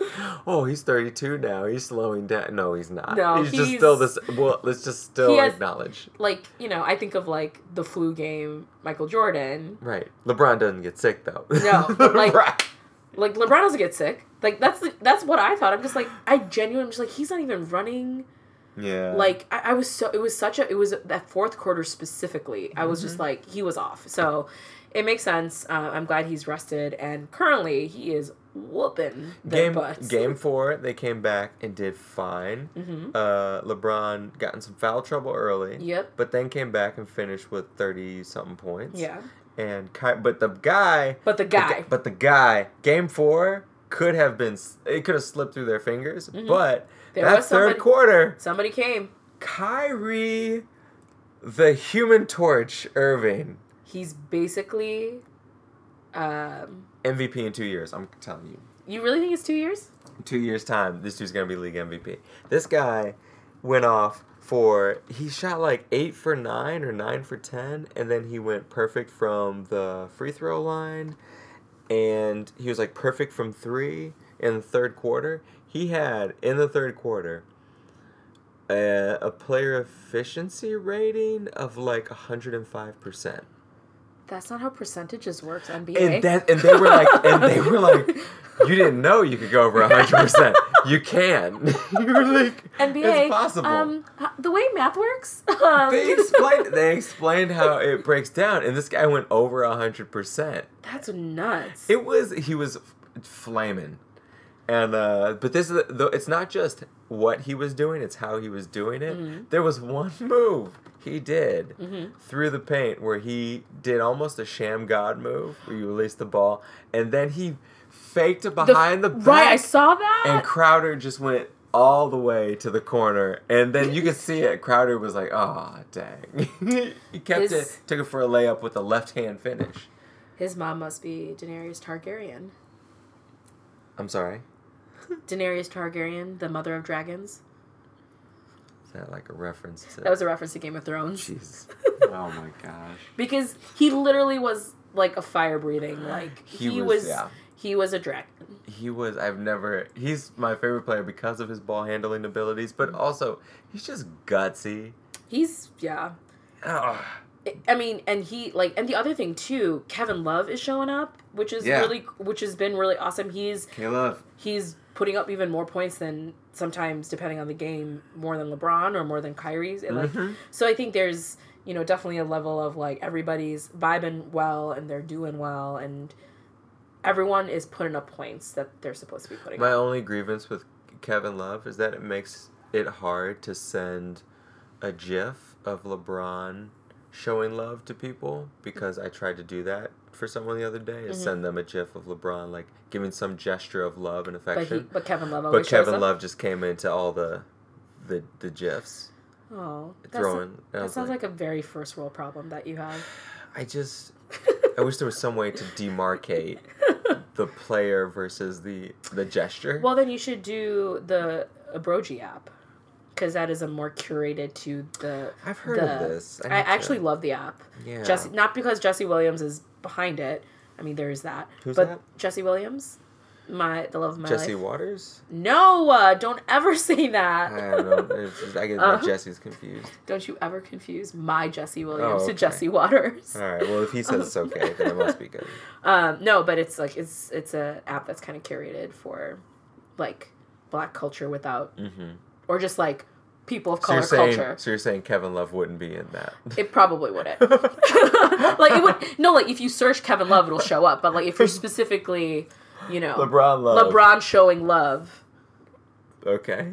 I don't know. We'll figure it out. We'll do it later. All right. it'll it'll be fun. I like that. I'm into it. Um, so there's that. Um, but so I think the one thing that I specifically wanted to talk about was Mhm. the episode of American Race that you and I watched last week. Is it called American Race or Or is it- America and Race? No, it's I think it's called It's American, American Race. Race? Yeah, it's called American Race. Okay. I'm googling it right now. American yep, Race. American Race. All right. Yeah. Let's talk. We talk. So after the game, after game two, Was it game two? it was the two because they put the beat down. Oh yes, that was the one that we were like discussing. This Right. was la- after last week's episode. We Right. recorded. We watched They the game. We finished the game and then. We We're listening to some, there. no, we were listening to some commentary. We wanted to hear some analysis. Oh yeah. from TNT and ESPN. It was it was lovely, Yes. And then and and, and it was late. It was all it was like it twelve. was. It was like one in the morning. Well, the show started at one in the morning. It was Yeah. at around twelve twenty or twelve thirty. There was a commercial for the show called American Race Hmm. with Charles Barkley, Chuck. Chuck, who we had just watched on commentary. Right, and so I was just like, and both of us looked very perplexed, very confused, and it's essentially Chuck is saying, "I'm all like, I think dialogue is really important," and he, apparently there's like four or five episodes, and he like brings up a topic each time, and the the next this next topic was about Islam and Mhm. and Muslim, the Muslim religion and America and its relationship with Islam and extremists and things like that. Yeah. And so both of us were like, we have to watch this. What is Mhm. this? Oh, I was I was hooked. yeah, we were like, we need to watch this because it's, I like a, a show like that seems interesting, but what was perplexing to me was that Oh, it yeah. was Chuck. That's the that's the hook. Like, you gonna send this man out here? who who can barely do a basic analysis of an NBA game. I'm not saying he. I don't think Chuck's incompetent by No, any means. I think not he's at all. I think he's very smart when it comes to basketball. Right. Well, he has. he, He, has he's opinions. opinionated. He's an He is- opinionated He has a lot person. of thoughts Yeah. on basketball. His theories tested, some tried, some Right. true. But he. uh But on race, I've never. Right. And the show is called American Race. Yeah, I I I was just interested. Right. And so we watched it, and there were some problematic things that I saw there where I was just like, oh, like, Chuck, that was a really closed minded statement. But really, towards the end of it, it seemed like he was like, really, I believe that dialogue is going to help. And like, he's trying to help people understand, and help himself understand, Mm-hmm. like, what Islam is and all these different things. So there's another episode where he talks about police brutal like police relations specifically with the black community. Um and that one he he's doing like a town hall and a woman he's basically saying I think it's really important that the that the cops have a, pl- a, a split second. I just I talk to these cops. Yeah. They have a split second decision. So he's trying to give dialogue to these people who have had who are victims of police brutality, who have family members who are victims of police brutality. And he's trying to say, you know, these cops, I talk to them, they have a split second. A split second to make a decision. And this mom who lost a child, Yeah. lost a child because the child was beaten 20 minutes. for 20 minutes was just like the way she started i was like oh man she's such an auntie So Like, good. she started with i don't know you i don't like you and like she's just and she like read him and was just like how are you telling me they have a split second when they're beating the absolute crap out of my child for 20 minutes Man. and so like and again this was like a trailer that we that i saw Mhm. that it kind of goes into that but i think i think it's important to have i have a couple of questions i don't understand why it's chuck but i it's intriguing so i understand that's we why We wouldn't they, watch if it wasn't Chuck. Yeah. if it wasn't chuck we wouldn't have watched it we would have been like it's late we're going home Right. see you tomorrow I'm you know like sending Brian Scalabrine around to talk Right. like, I don't care. i don't care it's it, like because it's chuck it's interesting Right. because he is sometimes a very polarizing personality Mm-hmm. but i think the other the piece that kind of pissed me off Mhm. was we were watching it at 1 a.m. Right. And I was like, and the whole time I'm just like, first of all, why are we seeing this commercial at 12:20 a.m. Why are we watching this at 1 a.m.? Who's the audience? I'm West very. Coast favoritism for the West Coast people. is that why? I, I don't. I don't know, man. But I, I don't don't know. know. What were your thoughts? I I uh, the one o'clock in the morning is only there because, uh, when else are you gonna show it that basketball fans would actually get into it? I would not watch something before the game about if the game Right. starts at eight thirty. No one's thinking about seven thirty. Chuck race in America. No, we are going to be eating race. dinner, right. maybe No getting a workout in, Yeah. finishing some errands. So you got to put it after the game because you just watched the game and you just watched Chuck do commentary. So hey, if in the middle of the commentary I show you a commercial for it, you can stay around for another hour watch Chuck li- go literally, like we did that. yeah, and we They- we we bought into you. it. Thank you because that's convenient for me. Right. Like I'm I'm in on that. Right. So that's fine. Um, the Islam episode Mhm. I thought was great because the family earns a, owns a burger joint Yeah. Uh, yeah. in Texas. Right. and you're you're thinking this family owns a burger joint in Texas. It's something very generic. It's Mhm. nothing like there's nothing Islamic. It's Mhm. Jimmy's Burger or something. Yeah. And in the middle of the day, they'll do a prayer. They'll lay out the prayer rugs and Yeah. face toward Mecca. And you know, Chuck is watching all this happen for the Mhm. first time. Uh, and, And he's, he's just- learning. He's learning. And You see that, and then he also goes the people who set up the show, the writing, the directors, the producers, and all that. Good for you for putting Chuck in these positions to like just actually learn about these things. Because he says ignorant stuff, Mhm. but like he's also like learning and correcting his Yeah, ignorance. Like he's he's unlearning things. the the clerics and people that he met with, uh, who took issue with some of the local policy around uh, uh, Mm-hmm. Sharia law. Sharia law Mhm. that was practiced in the the temple there. hmm uh, made sense. The people who were the the the imam was Mhm. like, "Here's why we do Sharia law. It, it works toward our marriages and Mhm. It divorce helps. It helps these, with disputes. It helps. yeah, It's a it'll local cultural things. thing. Yeah. and then uh, but the mayor, uh, a conservative blonde woman from Mhm. the town, just wasn't. She's like, "This is in conflict with state law, Mhm. and we don't support this, and it's against the law."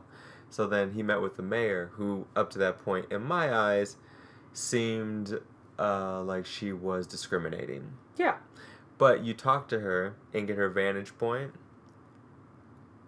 You could still make the argument that uh, Mhm. this is a little bit, you know, against you're targeting a certain group Sure. for sure. That's what I when thought. you do, that you're Yeah. she's not saying she is. In fact, she's opening it up to a more pluralistic look Mhm. at that law that she was putting in place. Right. You know, disavowing outside, saying that state law trumps every other kind of law. Right.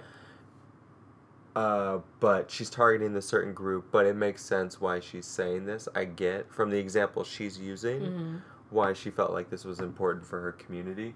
I, it's not, but then you see people going to the town hall, hmm speaking to her and the other hmm uh, people on the panel, Mhm. saying, you know, th- very pro America, patriot, Mhm. like this is a white America kind of. and every single person who spoke. It was a town hall. They were speaking to all the the, the councilmen and councilwomen, Right. and the mayor is like the the person in the middle, and like every single person that came up was a white person, hmm an able-bodied white person. And then the one black guy who was there on the, the one, council, co- yeah, who is a pastor, a, A- Baptist pastor. a. Baptist pastor, was speaking up on behalf, saying, "I don't think it's appropriate for us to be Even- having this discussion yeah, about this." But he he was very much in favor of like religious freedom to Mhm. do these things and pluralism in some way. yeah, Um, he, he got his mic cut off by Mhm. the by Yeah, the mayor. Which I was just like, dang, and just the power dynamics of like Mhm. a white woman doing that to a black man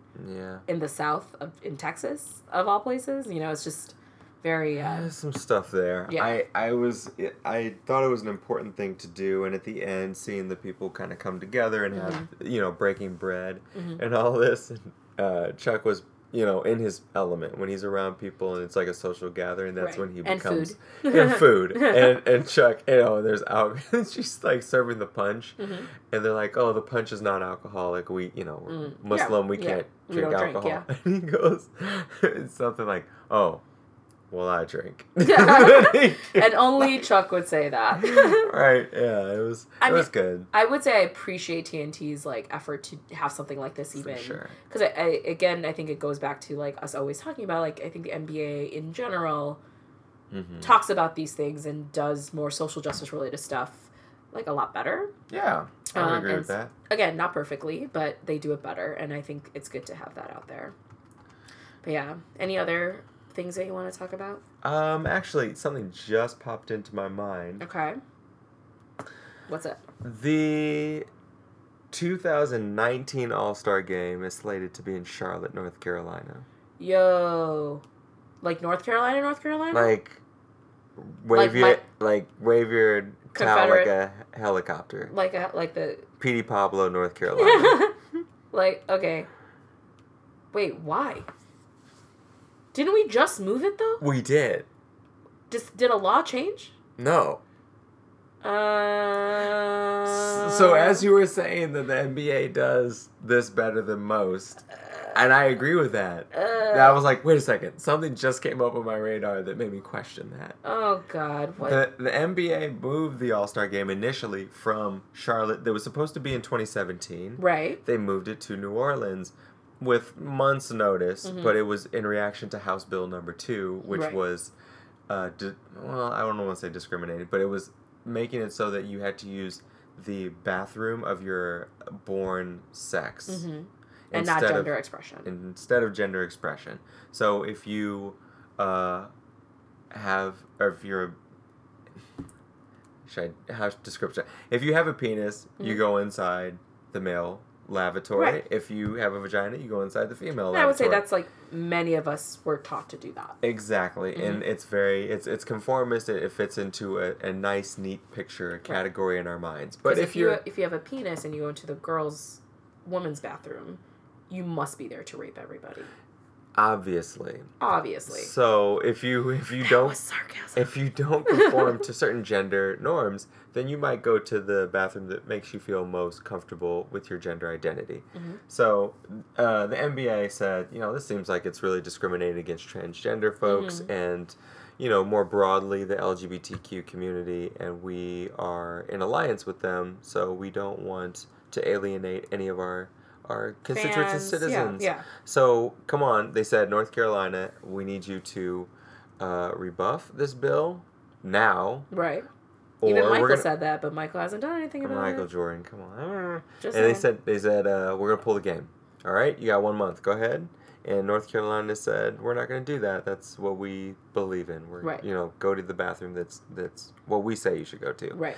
And so yeah, the NBA said, all right, New Orleans, you're the host of the 2017 All Star Game. Took away millions, if not billions, of dollars from the state of Mhm. North Carolina in revenue that they could have generated uh, from the game. But now, the NBA said, Charlotte, you're the host in 2019, two years from now. So many questions about that. Why? We have 30 teams in the. I don't want to second get. Here's. Here's what I'm not going to do. I'm not going to pretend to be smarter than Adam Silver, the commissioner, and all the people who make decisions for the NBA. I don't know. Sometimes I feel like I'm smart. I'm not okay. I'm not gonna kidding, but- pretend. I'm not gonna pretend to think that I would be so much more uh, savvy around values and money than the lawyers and legal staff Sure. of the NBA. Right. However, as a fan who considers himself pretty woke to what the I would consider the league. Yeah. the league Mhm. does Mhm. in its image. Like I'm a big uh, proponent of the things that they put in place for communities. Uh, it the optics on this are not great. Yeah. So there needs Unless they know something that we don't know, or I wonder if them need to tell pulling. us. Yeah, I, there needs to be more. I, I wonder. I, I think this is maybe something we can definitely talk even more about next week because I'm sure it's going to Mhm. be developing. Yeah. Um, but that is so interesting that I didn't. Even, I had no idea. I have lots of. I- I have lots of questions. I want to know more. So yeah, we we should look into the. I mean, I'm just thinking of the other th- 29 locations that we Right. have teams. They're Chicago. Go to come to New York, It's been yeah. There's so many that we haven't had an All Star game in. Denver, Indianapolis. Yeah. Well, I, we're Well, doing Indy. We're doing Indianapolis. We're doing Indy the next year, right? I think we're doing Indy next year. I think it's next year. Um, Good for Indy. Um, Dallas, Houston, we did that one. That was a fun one. The Toronto. Dallas one was fun. Toronto Toronto's a fun city. in January. I mean, Yeah. I, uh, Phoenix. Let's go to Phoenix, Arizona. Right. It'll be nice. North Carolina Um, also has snow and stuff. I don't understand. The Staples Center is always a good time. Yeah, And then uh, the Warriors' new arena. It's brand new. Let's go let's out there. go there. And Madison Square Garden has Sacramento Kings. I mean, they still exist. Oh, we had the Madison Square Garden one recently, or was Yeah. that the Barclays Center where they? No, that was it. Wasn't the it wasn't the MSG. NBA. It was the NFL All Star Games. I thought. Uh, I had the MSG one where they had uh, the jerseys were like cityscape, Oh, black and white lights.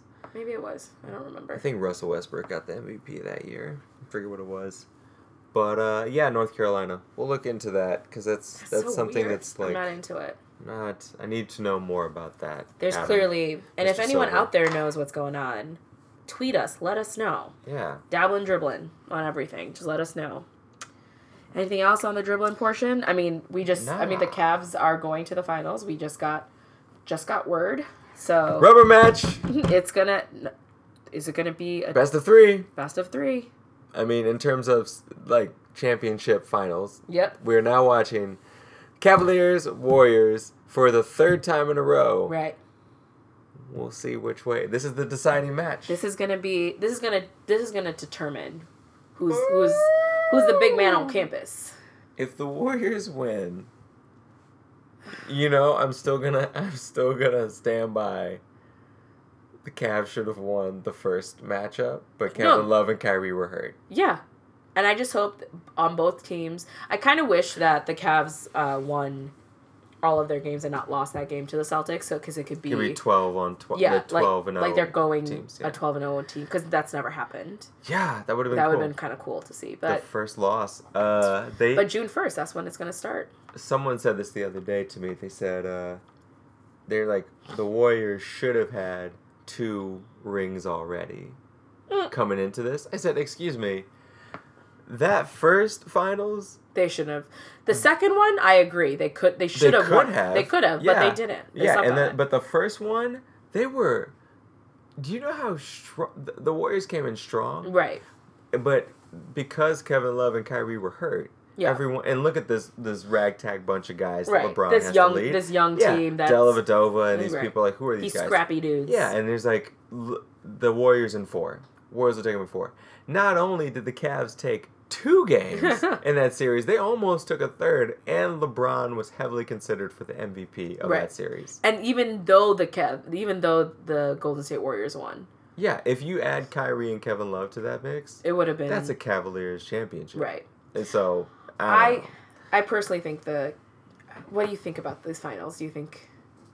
I am excited. Finally, I I know. I finally feel like I'm excited for a game. these playoffs have been. Besides the Celtics and Wizards, It's been boring. it's been very boring. And and And Stephen be- A. S- Go ahead. and to be fair, like I think the finals will also be boring in some sense because you're like, oh, it's the same team for the third time in a row in the finals. Ah. But I think like the actual games itself would be. I think conceptually, yes, it's boring. Oh, it's the same teams. But I think when we watch it, it's going to be very exciting. I think the animosity is going to be there enough that it's going to be interesting. The storyline is thick. Right. These guys will make it interesting. yeah, Uh, but I hope they get into some scuffles. but I should say, yeah, they will. Oh, I'm sure Draymond is going to be guarding LeBron. It's going to be fun. But I would also say the NBA really needs to look at what it what has happened with the talent Mm. pool in the league. and wh- why it's spreading the way that it is. It's only this year that I'm starting to uh, buy into some of the whispers that talent is too concentrated hmm in the league. And Really, you haven't bought into that before? Well, I wanted to. I I so badly wanted to believe that. No, there are good teams out there. You know, like, No, back- but yeah. not like back in the day when when the Bulls maybe were not. Yeah, it was right after Michael had retired. Yeah, We were looking the first time or the second time. the second time hmm and we were looking at Pacers, uh, Heat, and Knicks. hmm Those three in the in the East, you could just like they were battling it out, Right. and there was so there was so much contention, Right. and uh, it was fun to watch those series. So you had a three way power struggle hmm going on, and then uh, I'm trying to think of other times where we've had a good spread of Hmm. talent in the league. The Lakers concentrated a lot of it in the top. Yeah, in the, in the, early 2000s. Yeah. But uh, no, I just right now it's Cavs Warriors, and we knew that from jump. Right. We knew that was going to happen, but I was hoping along the way it would be a little bit more interesting. And it hasn't been, so. Toronto was like second in the East for a while, Mhm. and then they got in the playoffs, and Cleveland just You need stamina to get to the finals, to get to that caliber, and Toronto's still a young team to get there. that's true. I think there's that's what it is. That that grit has to be there.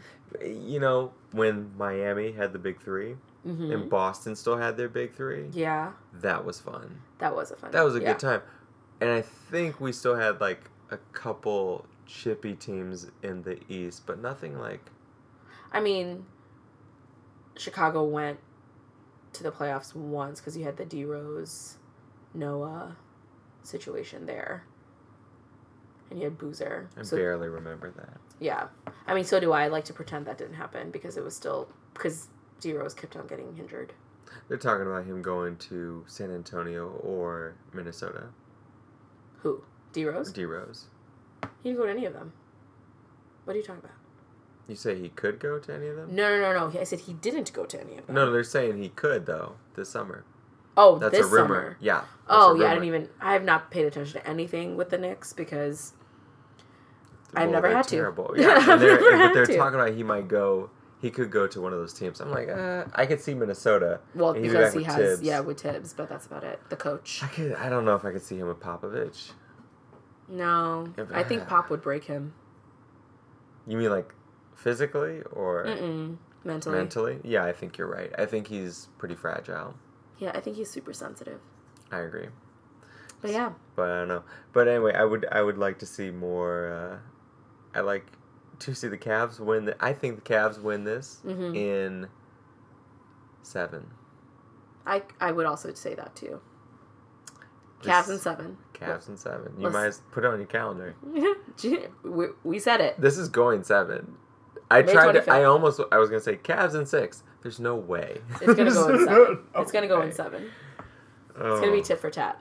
Mm-hmm. It's gonna be fun. All right. Anything else you want to add on the dribbling portion? Nope. Feel good. All right.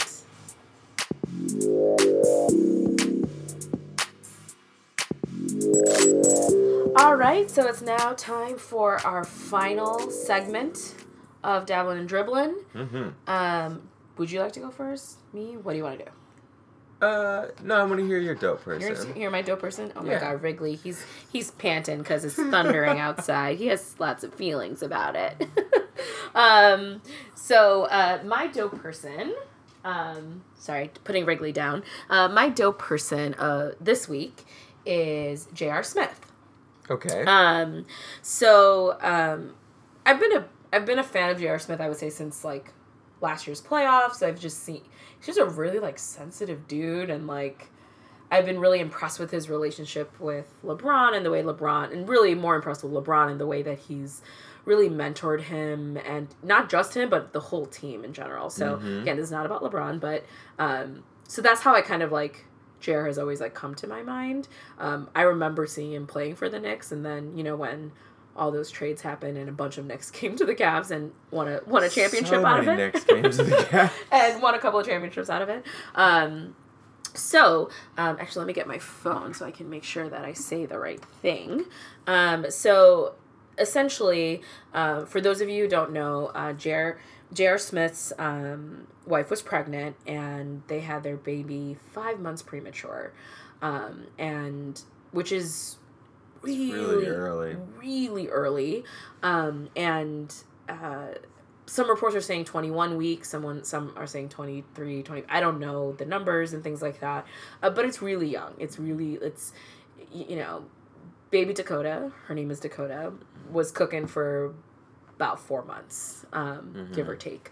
Um, and i found out because of my sister who is in medical school who tells me these things pregnancy is typically we say nine months but typically it's 40 weeks which is like 10 months when you think about it uh, because you start you start the pregnancy the day that you miss your period so like because that's how you know you're pregnant but like it's just the numbers are weird and babies are interesting. Yeah. They're they're parasites that suck the life out of you. Like I, I- from what I hear. Been saying.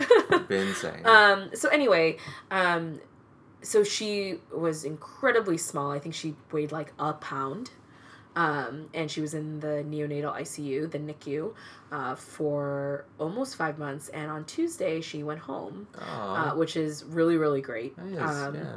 especially because and from what my my sisters told me and from what i understand um babies that young like born that early um the the likelihood of survival is, like less and less the less the Mm. weeks are right um and so and there's some countries who don't even resusc- resuscitate a baby after a certain like if they haven't lived past if they haven't been cooking past a certain week, Right. you know Right. I don't know. The number said there's a lot of pro life, pro choice kind of stuff involved with all of that.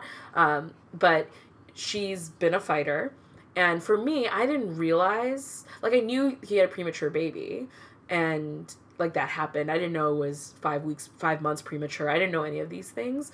And then I, in my mind, I was like, oh my God, he's been in the playoffs this whole time Mm. he's been like dealing with something some like one of the most hardest things you could deal with and i only know this from my own personal experience rennie who's the one who talks to me about all the medical stuff because she's in medical school was a premature baby Mm.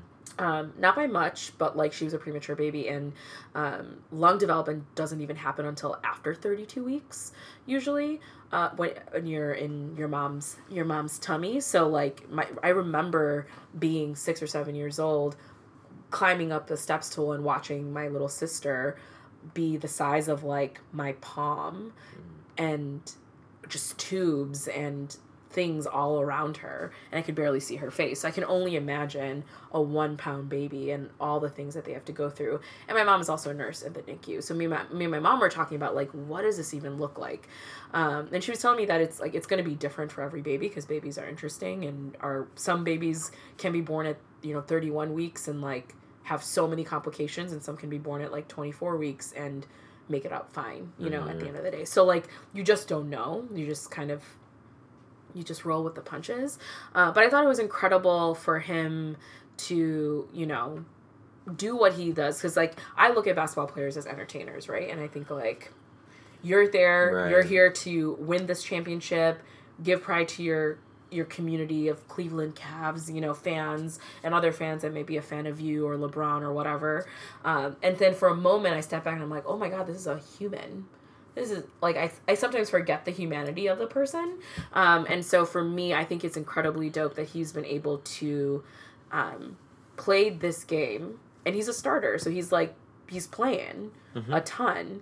Um, he's not doing big points like Kyrie or Kev Love or Yeah, LeBron it starts with them. right but he's starting with them and he's he's putting up points. Every Yeah. every game he's putting up points. It's not double digit points but he's doing stuff. He's Mhm. he's contributing um, but still knowing that there's something going on, at- on at home and the weight of that. And i don't know how like mentally you manage that while you have all this pressure to do well on the court. Uh, so shout out to you because i can't like i remember how devastated i was when wrigley like throws up you know and i'm like oh my god. And like my whole day is ruined. But it's like it's my dog but i mean whatever I can only imagine when it's your child and so and you feel so helpless and you really can't do anything. I think he wasn't even able to hold hold Dakota like only until like 12 weeks ago. Mm, Like yeah. she was born and he couldn't even hold her. So like I, I can't even imagine that. I'm not a mom. I'm a fur mom. That's the closest thing to that I could I could ever imagine. But like I can only imagine how he's been handling all of that. Sure, and it's he's heavy. and it's heavy and and how him and his wife are handling it and his two girls and all these different things. And so um, I just think it's dope that he's been handling himself really well. And he's and he is openly said it's hard, but they're making it through. So that's why he's my dope person of the week. That's a good pick. Mm-hmm. All right. Who's your person? My person this week is the Oklahoma City center, Mm-hmm. Enes Kanter. Enos Kanter. He is Turkish, and he's been playing in the league for some years. He, he's good. He, he came from, I think, Utah and got traded to Oklahoma City. And uh, he's been a good contributor for the the Oklahoma City Westbrooks for a while, and uh, he's he, as a foreign player. We have a lot of foreign players in the league. Like thirty three percent of the league is international in the NBA. And the Spurs have the highest percentage on their Oh yeah. squad. Yeah. So many people on the Spurs are from other countries, and there's like I think th- uh, it's over like forty countries represented or something in the league. It's a lot, and so Mhm. it's a broad range. And so you you have a Turkish player, and you're like, oh good, you know. But inherently in that. There are these politics that go into a person's nationality that we don't have to think about. We very rarely Mhm. consider like what's happening outside of our borders. And uh, this guy has been outspoken about his country's government, Mm-hmm. and he has posted some things on social media, Mm-hmm. uh, taking issue with some of the uh, offenses Mhm. that the government in Turkey has taken against some of the people, the citizens of Mhm. Turkey. And uh, the, right now, I can't even get into all the complications of it because I don't know enough about it. Sure. For but for the last year and a half to two years, we've been hearing about the regime in Turkey Mhm. and the oppressive nature of uh, their rule over their citizens Mhm. and anyone who takes issue with the government. Um, and Enos, Enos, like an, any citizen, uh, felt like he had the liberty to post something about it.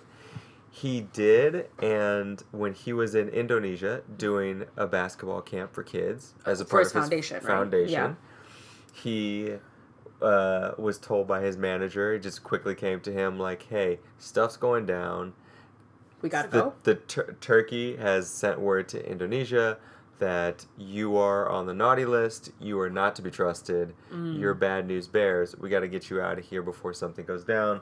So he took the first flight out at 5:30 in the morning to go to Singapore, and by way of Singapore, they went to Romania, and then in Romania, they confiscated his passport and they would not let him go any further. He's like, "What are you talking about?" They said, "Your passport's been denied. It's just completely Why didn't he go from Indonesia straight to America? I'm sure there's a flight. Uh, he's they wanted he, what his thing said was they wanted the first flight out, and the first flight was at five thirty to Singapore. So I think they're just like oh, because they want to get out of in, in, get out of yeah, Indonesia. Just book it out of Indonesia so we don't get trapped, and then from Singapore we'll go wherever we need to go. Right. So then they went to Romania. Romania took the passport and like no, the it's been canceled. Your passport's canceled. It like, doesn't It's exist. like what? Right. Excuse me. And like yeah, uh, he said by who? He said the Turkish government Mhm. has and the his, embassy. his government. Yeah. Your your home embassy has canceled your passport. You are essentially Tom Hanks in Terminal. Like Jesus. you are just you don't exist. Right. And uh, so, but eventually he made it to London and then to the United States, and he made it back on U.S. soil. But to hear him talk about his experience as this guy, I just see him play basketball. Right. But I never knew that he didn't feel safe in his home country. Mm. I didn't know he hasn't seen or, or been in contact with his parents Mm. in, for quite some time. Wow. And he feels like to go back home to Turkey would, in essence, it, it throw him in jail Right. almost immediately. They would Right. put him, it's a 25 year old kid. Possibly disappear him too. Yeah, he's like, it could be very well that you could hear a story of me five days after being in Turkey. You hear a story of me being poisoned, hmm you know, and it's I'm sure his family is also like yeah. very careful not to speak to him and things just to protect themselves too. that kind of fear is something that we don't really know Mm. in our U.S. culture, Sure. and as as much as we piss on, you know, some of our politicians and people like that. Uh, the reason Donald, uh, the the forty five, Almost said it. I threw up a little bit in my mouth. Uh, the reason forty five Mhm. is is so. Uh, I'm so in disbelief of him is because in the United States, being president is like wearing a big kick me sign. Mm. Yeah. You're, you're you're asking for criticism right. because you're the leader of the free world of Right. 300 million people. Mhm. But he came into it thinking it was like you were gonna have your face projected on the side of a hotel. Right. Thank you, Saudi Arabia. um, You it's- ruin it's- everything. It's not. It's not as as regal as it sounds. You're Yeah. you're responsible for a lot of things, and people don't appreciate. It's a very underappreciated job. Right, and everyone has an opinion. On how Everyone has an it. opinion, Yeah. and it usually sucks, and we're usually wrong, Right. and we don't know all the full details Right. of the intel. So, you know, the United States, we have a lot of the press, Mm-hmm. the journalists, they have a lot of free reign over what we believe and and what we can say. And social media is not restricted here. Right. You can put stuff out there. You can criticize We can do a you want. podcast. We can do a podcast at length. And Right. I'm not worried Mhm. that the things that I say on here are going to be censored and licensed and and could put my life in jeopardy or the life Mhm. of my family. Yeah. And that's just a privilege that we take for granted that is a very small segment of the world. And in other places like Turkey and where Enos's uh, family live, you have to be a lot more careful about what you say because it could impact your life and the life of those you love.